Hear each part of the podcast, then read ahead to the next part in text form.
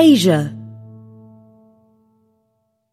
Singapore and COVID-19 No way out. Not even the efficient city-state has been able to avoid a lockdown.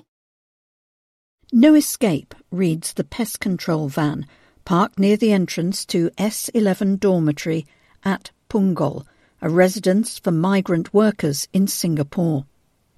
Its warren of low-slung metal-clad buildings houses some 13,000 male labourers, 63 of whom have been moved to hospital after catching COVID-19.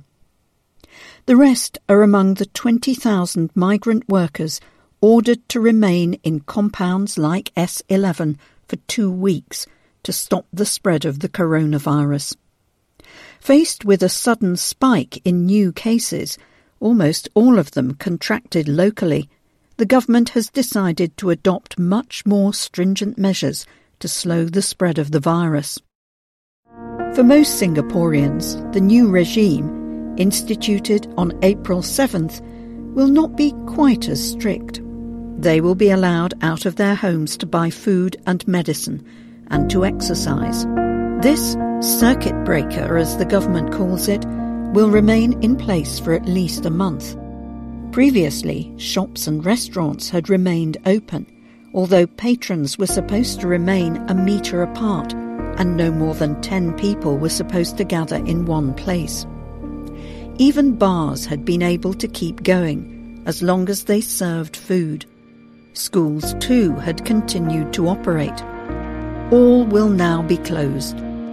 Anyone meeting people with whom they do not live risks six months in prison, a fine of 10,000 Singaporean dollars, that's 7,000 US dollars, or both. Singapore, which had won praise from the World Health Organization, or WHO, among others, for its measured but effective approach to the coronavirus, is no longer able to preserve a semblance of normality. Singapore had been able to take a less draconian approach because of its initial success in containing the disease. On January 22nd, it began taking the temperatures of air passengers arriving from China, the day before the Chinese government stopped travel into and out of Wuhan.